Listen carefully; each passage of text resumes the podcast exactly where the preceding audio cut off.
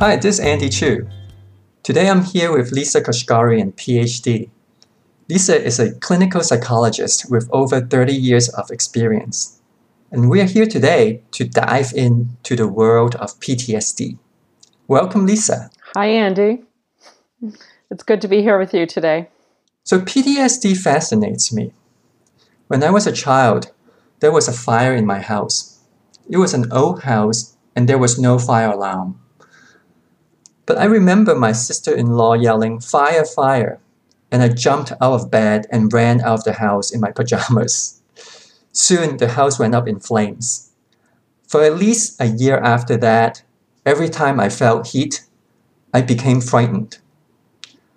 What's interesting here is that during the fire, I didn't actually feel any heat because I got out so quickly. A few days ago, I read an article by a psychologist who said that people can get PTSD just from watching the Capitol riot on TV. This reminds me of my house fire, where I didn't see, feel, smell any fire. But the idea of being in danger haunted me. In the case of the riot, people saw it on TV, but they were not in physical danger. Yet they can still get traumatized. So these two incidents suggest to me that PTSD has a lot to do with the idea of being in danger and not just the perception of danger with our senses. What do you think, Lisa? Um, absolutely. I think that um, anybody who has experienced any type of overwhelming, emotionally traumatic event can be re triggered by any kind of stimuli, whether it's visual, olfactory, um, or, or, any other kind of sensorial um, uh, kind of discerning of that stimuli. It can be they can, their their symptoms of the trauma, their fears and their anxiety can become more acute in the moment that they are um, re-experiencing stimuli associated with that event. And that can also include nightmares. It can include, you know, even having a nightmare. Um, uh, they can ex- re-experience all of the symptoms of um, that they experienced in the original event of the trauma. So, watching the Capitol riots could very well re-trigger people who have experienced or witnessed any version of violence um, or a threat to their life or a threat to their loved ones' lives. So you're saying that the PTSD for many folks don't actually start at the riot. It is actually a trigger for things that have happened in the past. Mm-hmm. I think that people who are present, um, who are present at the riot, certainly could have been and were traumatized. Um, I think that for people who watched the riot um, on you know, on television or even heard about it or read about it. Most likely, if they are experiencing traumatic symptoms of trauma, it's because they're being re-triggered uh, and they're re-experiencing based on a past experience of trauma. So, at what point do you think people should seek help? Uh, that's a really good question. Um, I think that a person who's been re-triggered with PTSD symptoms um, uh, just by nature of the circumstance, has been living with PTSD symptoms for uh, you know as long as um, uh, the original trauma occurred. So it could be months, years that they've been living with this, and so um, it's always a judgment call when those symptoms get reactivated as to okay, is it time to you know sort of up my um, intensify my seeking of help and receive, receiving of help. I guess I would think of maybe one uh, helpful measurement tool is what is the functional impairment. So for people mm-hmm. who are mm-hmm. then uh, re-experiencing um, repeated um, nightmares that last, you know, more than a, a couple of weeks, let's say, um, which is interfering with their sleep and therefore interfering with their concentration and all the other faculties that people need in order to feel um, safe going about their daily life, but also being able to attend to work. Um, is there heightened arousal um, happening multiple times a day?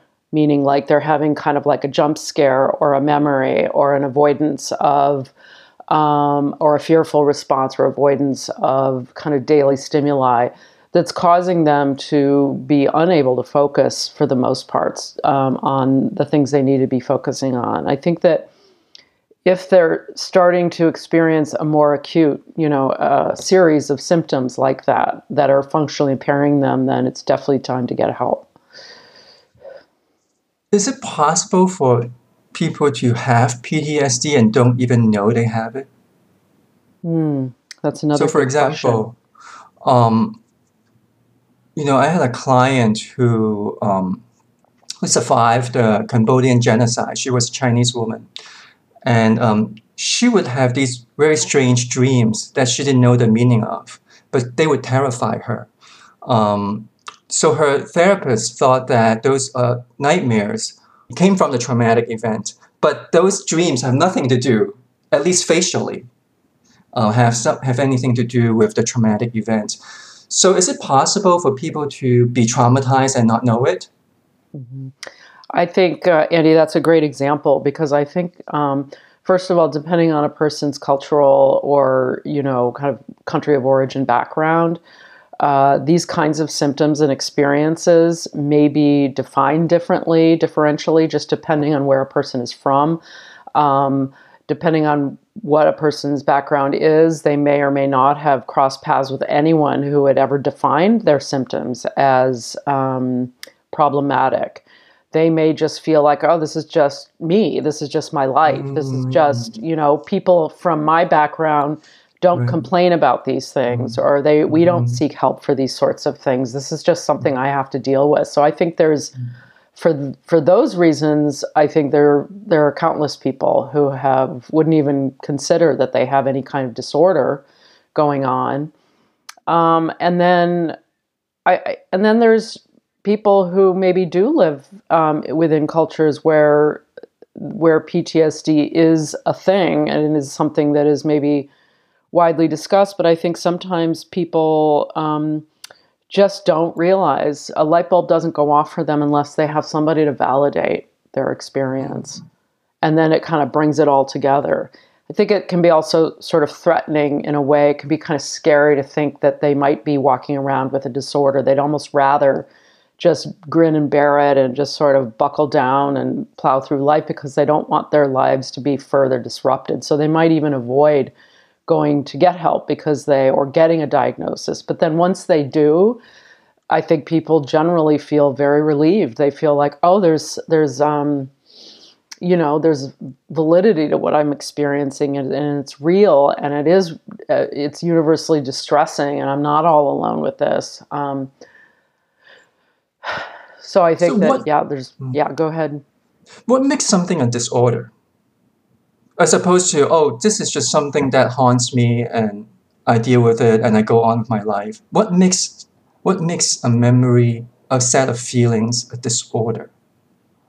Well it's kind of like a, um, a similar criteria. It depends on what criteria you're using. I mean i I feel like a person's subject, subjective experience of distress over time is enough to legitimize a person's experience of distress. But technically, a disorder is um, similar to the criteria that is used in the medical profession, which is that, you know, in the mental health profession, we have the Diagnostic and Statistical Manual, which describes different quote unquote disorders, which um, have a consistent set of symptoms and experiences that a person could even look at themselves and say, oh, do I have eight out of those 12? And have I had them for the amount of period of time that people with this disorder have? And I'm not suggesting people should self-diagnose. I'm just saying that um, there is an objective way to validate and verify that a person has a you know a mental health disorder. I was diagnosed with uh, depression when I was in law school, and before being diagnosed, I was just moody. ah. But once I was diagnosed, now I have a system to support me, right? I have my therapist, I have my psychiatrist to um, monitor meds. I have this whole literature of studies to validate. So, so to me, it's so important to seek help, to seek treatment, because you don't want to just be, you know, out there alone, feeling alone. Um, Now, a lot of PTSD um, literature that I read talks about this one life life threatening event, right?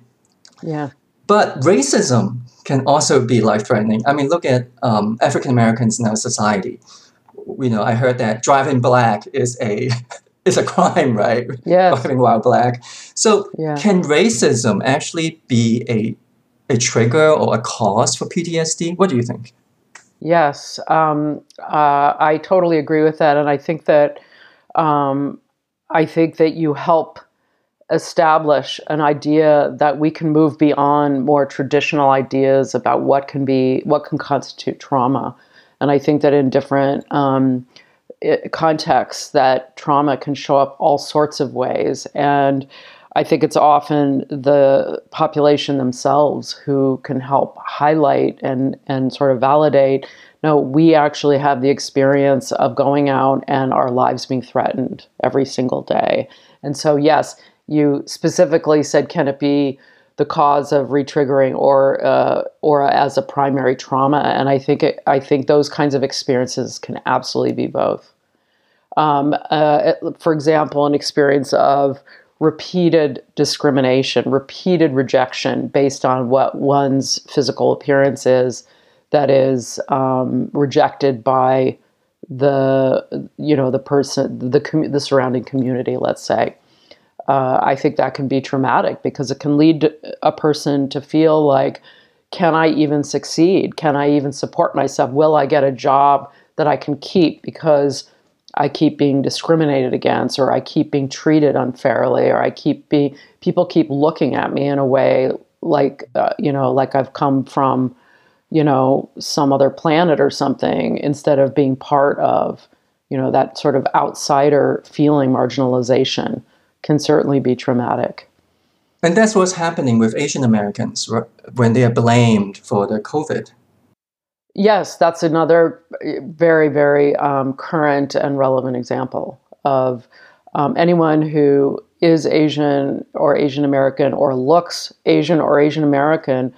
Um, if they're, uh, you know, if they're at all kind of paying attention to how they're being treated, they're, you know, unless they block it all out, and some, and even if you do block it out, even if you do sort of like, I just got to go about my business and not pay attention to what people are, you know, how people are responding to me, it's still there, and the threat is real, and people read news stories and hear about people being um, verbally and physically attacked uh, just as a result of being or looking Asian, and that is traumatic. One thing I read about um, trauma is this idea um, called um, post-traumatic growth. So the idea, or, um, the idea is positive psychological change experienced as a result of adversity and other challenges in order to rise to a higher level of functioning. Um, Hmm.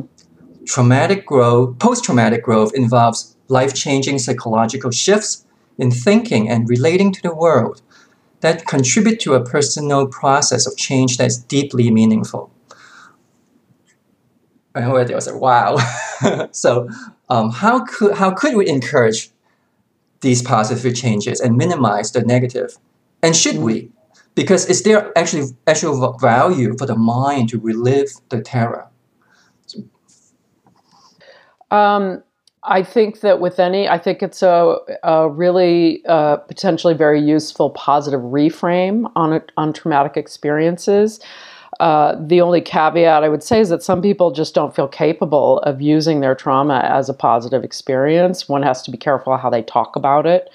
Uh, you know, there are many who would feel like there's just absolutely no way I'm going to ever think of this as positive. And, you know, and of course, your what you suggested there and what you shared isn't about saying, "Oh, the traumatic event was positive." No, we, you know, that it's never positive to go through trauma Mm, but it's sort of like if somebody comes in and like pulls everything out of your closet and throws it all on the floor and you're really irritated and upset and you're like i'll never be able to you know put it all back together. And i think what you just described is the idea that okay well this is let's take this as an opportunity all right? Something terrible has happened and you're feeling distress about it but maybe we can put things back together in a way that's even stronger and more highly organized and that will fortify you uh, for future life challenges. So that you feel more equipped the next time you either feel triggered or something upsetting happens, that you'll be in a better position to cope with it.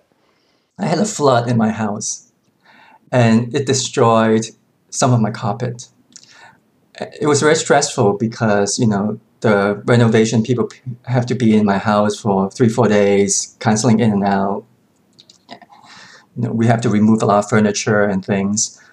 But one thing that one good thing came out of it was that it required me to change the old carpet. But I, I like that example. Uh, and of course, you would say, I wish this never happened. You know, it's not like you're saying, "Oh, I'm so glad this flood happened because then yeah, I have to I'm get so new glad. carpet." That's not, you know, that's not the idea. But it's more like, okay, this did happen. It's first of all mm-hmm. accepting. It's sort of like this going through the stages of grief. I think that um, accepting trauma or accepting a distressing event is um, requires a person to some extent to go through some of the stages of grief, and that includes acceptance, which is what you did. You said, "Okay, this happened, and uh, and now I can." Perhaps instead of kind of wallowing in what a unfortunate situation this is, I can see it as an opportunity to make things better how um, how would someone reframe the Capitol riot?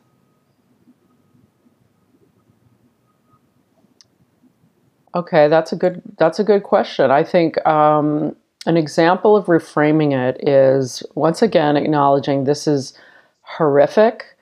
Uh, this is deeply disturbing, um, very, very, very upsetting, and uh, one reframe would be, and I need to accept that um, Americans uh, are more enraged and more violently distressed about their political positions than I realized, which I think is what um, one of the shocking parts of the Capitol riot riots. Um, I think that they also people also thought that uh, our government was somehow invulnerable, that our democracy was invulnerable. And I think to reframe it is to say, all right, I didn't realize this. I didn't realize how vulnerable we were. And I didn't mm. realize that even like on a physical level, that the Capitol building could be stormed in this way. And, and the opportunity here is to kind of update one's idea about reality, about current mm. socio-political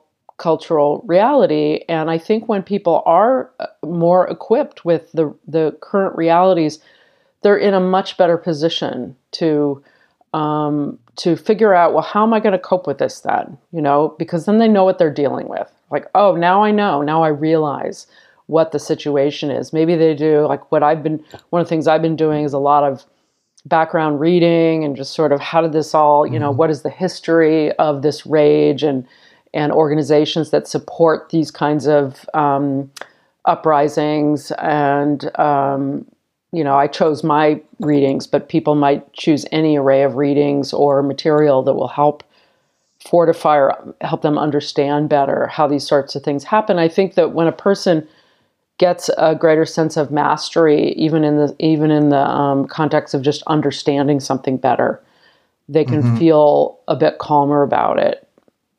So that's one way I would think yeah. about reframing.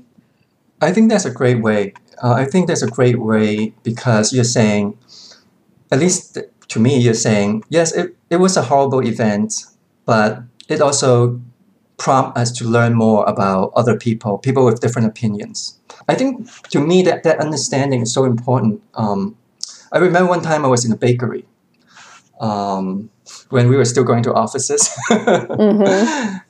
And um, I asked for a particular chocolate cookie in the gla- in the glass case, and the the baker, the woman said, "Oh, um, why do you want that one?" And I said, "Well, because that one looks most fresh. I want the freshest cookie."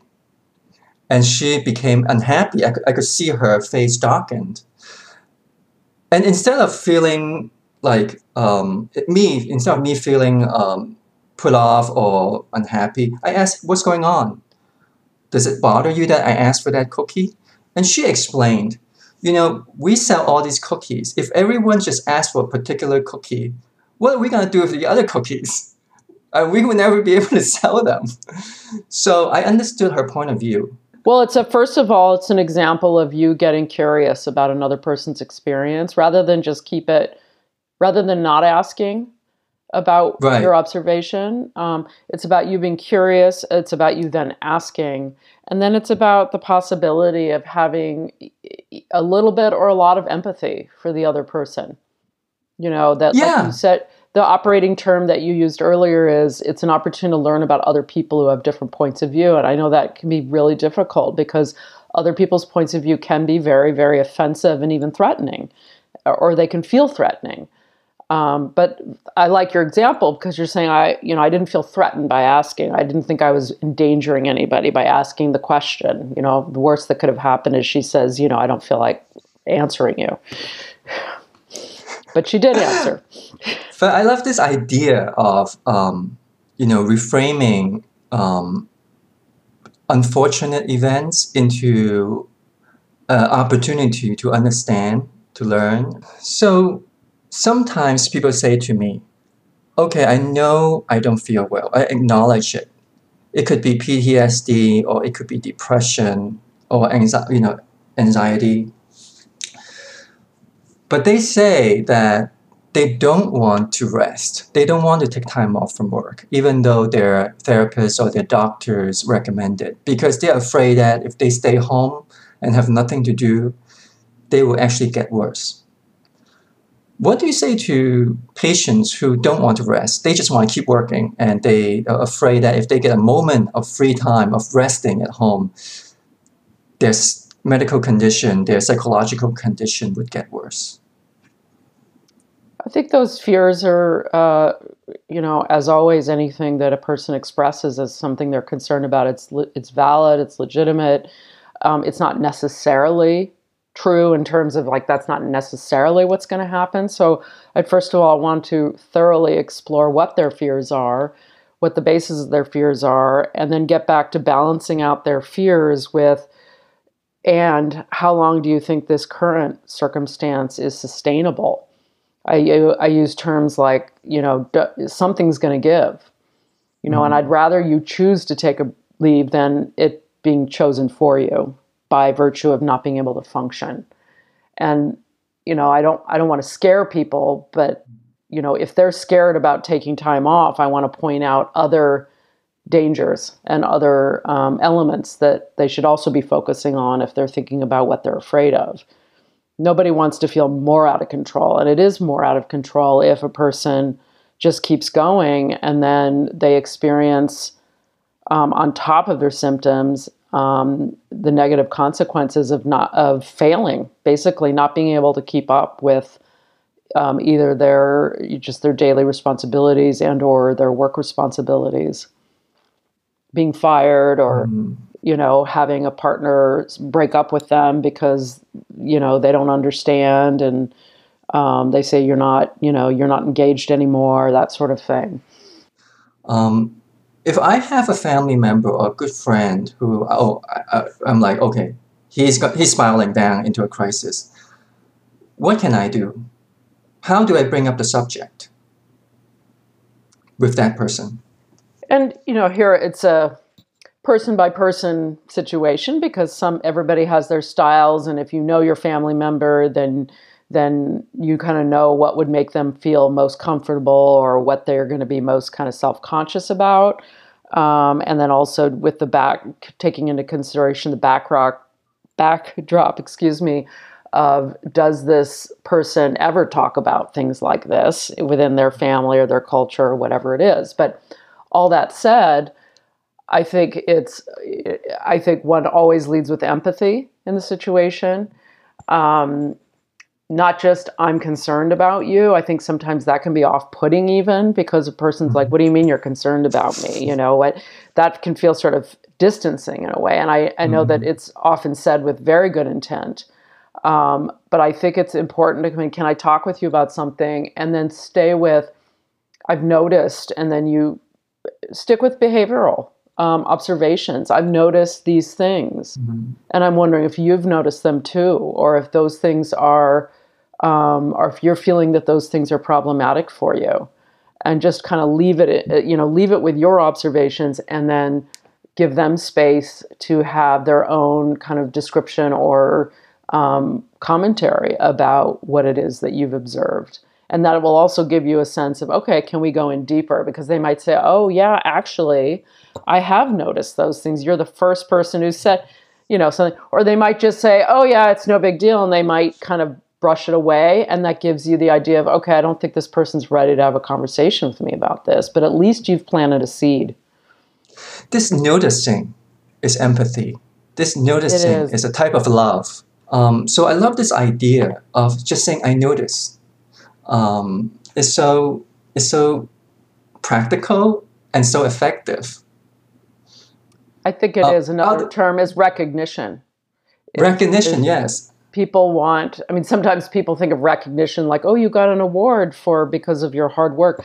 but recognition can be even much more mundane and and just as powerful which is just simply recognizing oh i saw a look on your face people i think i think there's a uh, absolute dearth in our you know in our society of people just simply recognizing other people's experience or at least what they notice about other people's experience yeah and i think I think sometimes what people want is just to be recognized and noticed. They don't want to be they don't want to be showered with compliments. They don't want to go into a room and everybody is like, "Oh my God, it's you! So great! You know, you're wonderful," and this and that. Sometimes we get away from simplicity. We get away from we we think we have to do something fancy or flowery for another person. A right. person with you know bringing us back to PTSD, which does, as we were talking about earlier, intersect with racism the simple act of uh, I noticed that you looked uncomfortable when we walked into that restaurant. Did something happen? Right. Versus like, well, oh my gosh, are you, you know, do you feel like there's racism here or, you know, that like sometimes we try to like lay it on thick and that actually ends up feeling more obtrusive to the other person and it, it kind of like drowns out their experience um, which, as you as we're talking about, um, the most important part of which is just that simple recognition or noticing. I noticed something. Do you feel like sharing what happened there? And that's how we can also show empathy to oneself, right? So I would say, oh, you know, I noticed lately that I feel very uncomfortable when I walk into this shop with that person. What's going on? What's going on with me? You know, am I, is this some sort of trigger for me? Or I noticed that I have been having these dreams and I want to talk to someone about it. And just staying curious, just and noticing with that curiosity. Mm-hmm. That's empathy. And it's very yeah. for oneself. And, and I think that oneself, like you said. Yeah. And that's how I think that we can fight PTSD Okay, well, thanks so much for being here with us, Lisa. This has been enlightening to me, and I hope to the listeners as well. Any parting words? Well, you're very welcome, Andy. And I think that our conversation is an example of how um, a person uh, who's not even in the mental health field can have uh, generate, co-generate really important ideas um, together uh, that could be really helpful to other people. So um, thank you for uh, having this conversation with me. I feel like I learned a lot too. we'll do it again. All right. Thank you.